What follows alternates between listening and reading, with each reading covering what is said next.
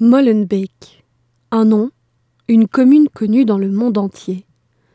Vue comme un nid de djihadistes, comment la population a-t-elle vécu les attentats? Aujourd'hui, nous rencontrons Adil, un jeune Molenbeekois d'une vingtaine d'années. Nous lui avons donné notre micro et il nous a guidés dans son quartier. Ici, le souvenir des attentats reste fort présent. Voici son podcast. En 2014, 2013, etc., euh, bah, c'était bien. Tout le monde vivait tranquille ici à Molenbeek. Il y avait des gens qui visitaient Molenbeek, etc. C'était pas trop de visites, mais quand même. Pas comme maintenant. Maintenant, on, a, on va dire, tu vois jamais des touristes. Il faut, faut pas rester sur le point que Molenbeek, c'est un mauvais quartier. Ça va, Bé Ça va et toi Mais ça va, Mlahchane Ça va. Haja. Reportage Ouais, on fait un reportage. Ah Il y a deux ans, quand ils ont attrapé euh, Abdeslam, ce soir-là, j'étais dehors, j'étais pas loin de chez lui en fait. Tu vois beaucoup de policiers sortir, euh, crier, euh, insulter, euh, bouger d'ici, nani, euh, enfin, beaucoup de voitures, journalistes. T'as un choc, qu'est-ce qui s'est passé, qu'est-ce qui se passe, qu'est-ce qui se passe? Après, tu regardes dans le journal, lui, on a attrapé Abdeslam à Molenbeek chez, chez lui.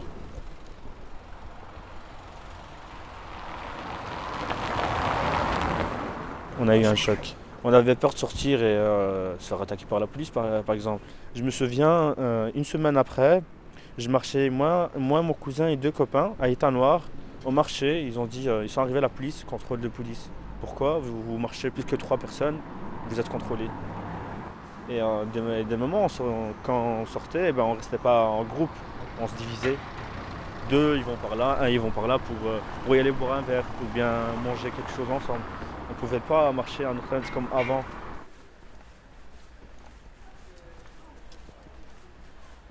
Tu sens que les gens te surveillent, on va dire, euh, te regardent. Bah, par exemple, moi, une personne, quand me regarde travers, je souris. Je souris.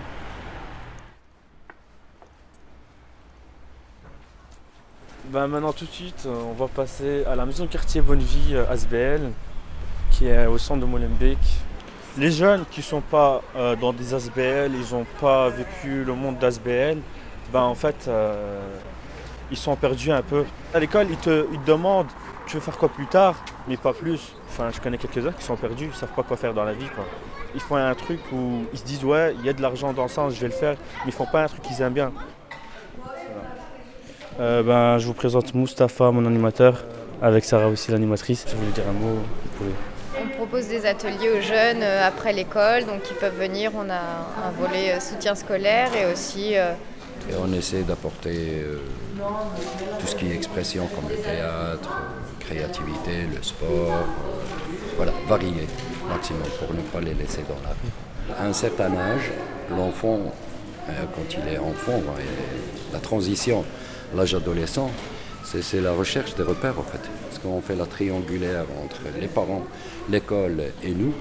Et nous, on essaie d'apporter ce plus. on découvre ensemble et on, on- voilà, ça, ça ouvre l'esprit et ça projette euh, vers, euh, vers des choses nouvelles. quoi. C'est Il y a ce toujours bien. côté-là, il y a le côté de la société aussi. Euh, leur positionnement par rapport à la société. C'est se sentir euh, comme euh, citoyen à part entière. quoi. Il y a moyen de réussir. Qu'il est Même capable. si on se trouve dans, des, dans des, des communes un petit peu défavorisées, des communes à problèmes et tout, il y a toujours moyen de, de réussir. Après plusieurs années en maison de jeunes, Adil rejoint Ras Al Hanout, une troupe de théâtre action. Le meilleur exemple pour nous, c'est Adil, parce que vraiment, on l'a lancé un petit peu euh, par hasard euh, quand on a fait le lien avec Racel Hanout et on se doutait. Enfin, moi personnellement, je ne me doutais pas que ça irait euh, vraiment euh, comme ça, si loin, et qu'il se sentirait aussi à l'aise. Et vraiment, on est très fiers de lui. Quoi. Vous les montez pour voir les ateliers là? Et là, on va marcher beaucoup. hein. Troisième étage. Troisième étape.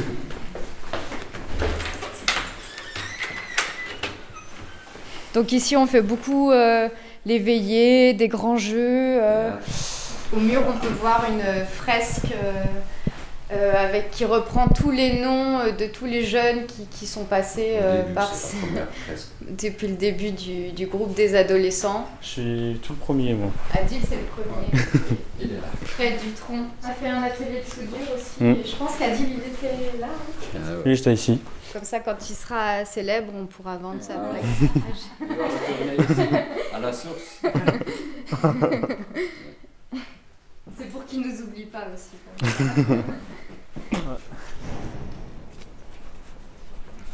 Redouin, c'est un animateur aussi. C'est quoi le sujet? Enfin, comment tu vis? À Molenbeek après les attentats On était au premier rang en tant qu'acteur social, tu vois, il y a quelque chose qui pète dans le quartier. D'office, ça a des répercussions sur nous. Je me souviens même pour, euh, pour les rendre hommage, parce qu'on a été avec un groupe déposer des, des fleurs et tout ça, je crois que c'était facilement deux mois après les faits. On sentait que c'était encore euh, impacté, quoi. Ils avaient peur d'être jugés, en fait, d'être. euh, bah, qu'on les regarde mal, en fait. Surtout que c'est un, un bel acte qu'ils voulaient faire, qui est pas du tout parti de nous, en plus. Et. mais ils craignaient de le faire, quoi. Ils se sentaient qu'ils étaient presque coupables.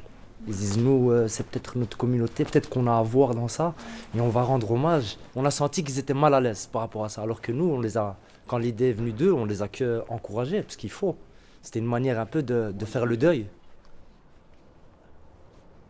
Moi, je suis française et, j'habite dans le quartier. Et, et ma mère était, et vient souvent me voir et elle- elle- elle-même, elle, a elle a constaté le, le changement en fait euh, d'ambiance, que les gens, ils étaient beaucoup moins, euh, euh, on va dire, moins d'ambiance, quoi, moins extravertis ou un petit peu moins de joie de vivre. Elle trouvait que le quartier avant, il bougeait dans tous les sens et tout ça, et que maintenant, les gens, ils sont plus carré. ouais carré cadré comme ça c'est- difficile à expliquer hein, parce que c'est c'est un ressenti euh, d'ambiance en fait. C'est pas un truc qu'on peut dire ah les gens ils, agissent de telle ou telle façon. C'est vraiment euh, comme une ambiance de fond quoi. En fait, ça a rendu les gens suspicieux des uns des autres. Comme ça, c'est des gens qui étaient connus, qu'on Ouais. les voyait tous les jours et qu'on n'aurait jamais imaginé. Tout d'un coup, c'est comme si on se disait, ah, peut-être mon voisin aussi, peut-être qu'il est bizarre et le, celui-là d'en face aussi, peut-être que. Donc ça a rendu. Ça a rendu un peu les gens paranoïaques. Il n'y avait plus, comme disait Sarah, avant on sentait cette familiale. cette- Il y avait un côté familial à Molenbeek. Et là, cette famille, elle était, chacun doutait de, de son voisin, de son cousin. de- Parce que moi, je parlais avec les commerçants, par exemple, avec le coiffeur et tout. Il me dit, euh, j'ose plus parler avec mes clients. Parce qu'il y avait un des gars, il lui coupait les cheveux. Il dit, imagine, moi, je rentre en prison parce que j'ai parlé avec lui. J'ose plus couper les gens. Donc, pourtant, c'est son commerce. Et il- maintenant, ça lui a rendu compliqué le lien avec les clients parce qu'il se dit peut-être que t'oses plus parler avec les gens. Ça, je l'ai senti, ça vraiment, qu'il y avait plus, il y avait plus cette confiance. ça revient doucement mais c'est compliqué hein. On n'en discute pas. Déjà, c'est déjà ça On n'en discute pas, on laisse passer le, le temps. Peut-être le temps, des fois, il règle des choses. Alors on laisse le temps au temps, comme on dit. Peut-être euh, ça va se régler, ça va, ça va redevenir comme euh, ça a été avant.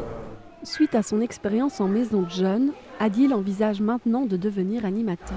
Mon futur, euh, bah, me voir comme animateur, précisément comme euh, Mousse et Sarah. Pour moi, euh, maintenant, si je, si je me suis amélioré, c'est grâce aux animateurs. faut pas les oublier. Comme comme, non, je suis arrivé, ouais, c'est bon, ils m'ont aidé, j'ai plus besoin d'eux. Dans ma tête, non. Je vais encore rester attaché à eux, je vais pas les lâcher.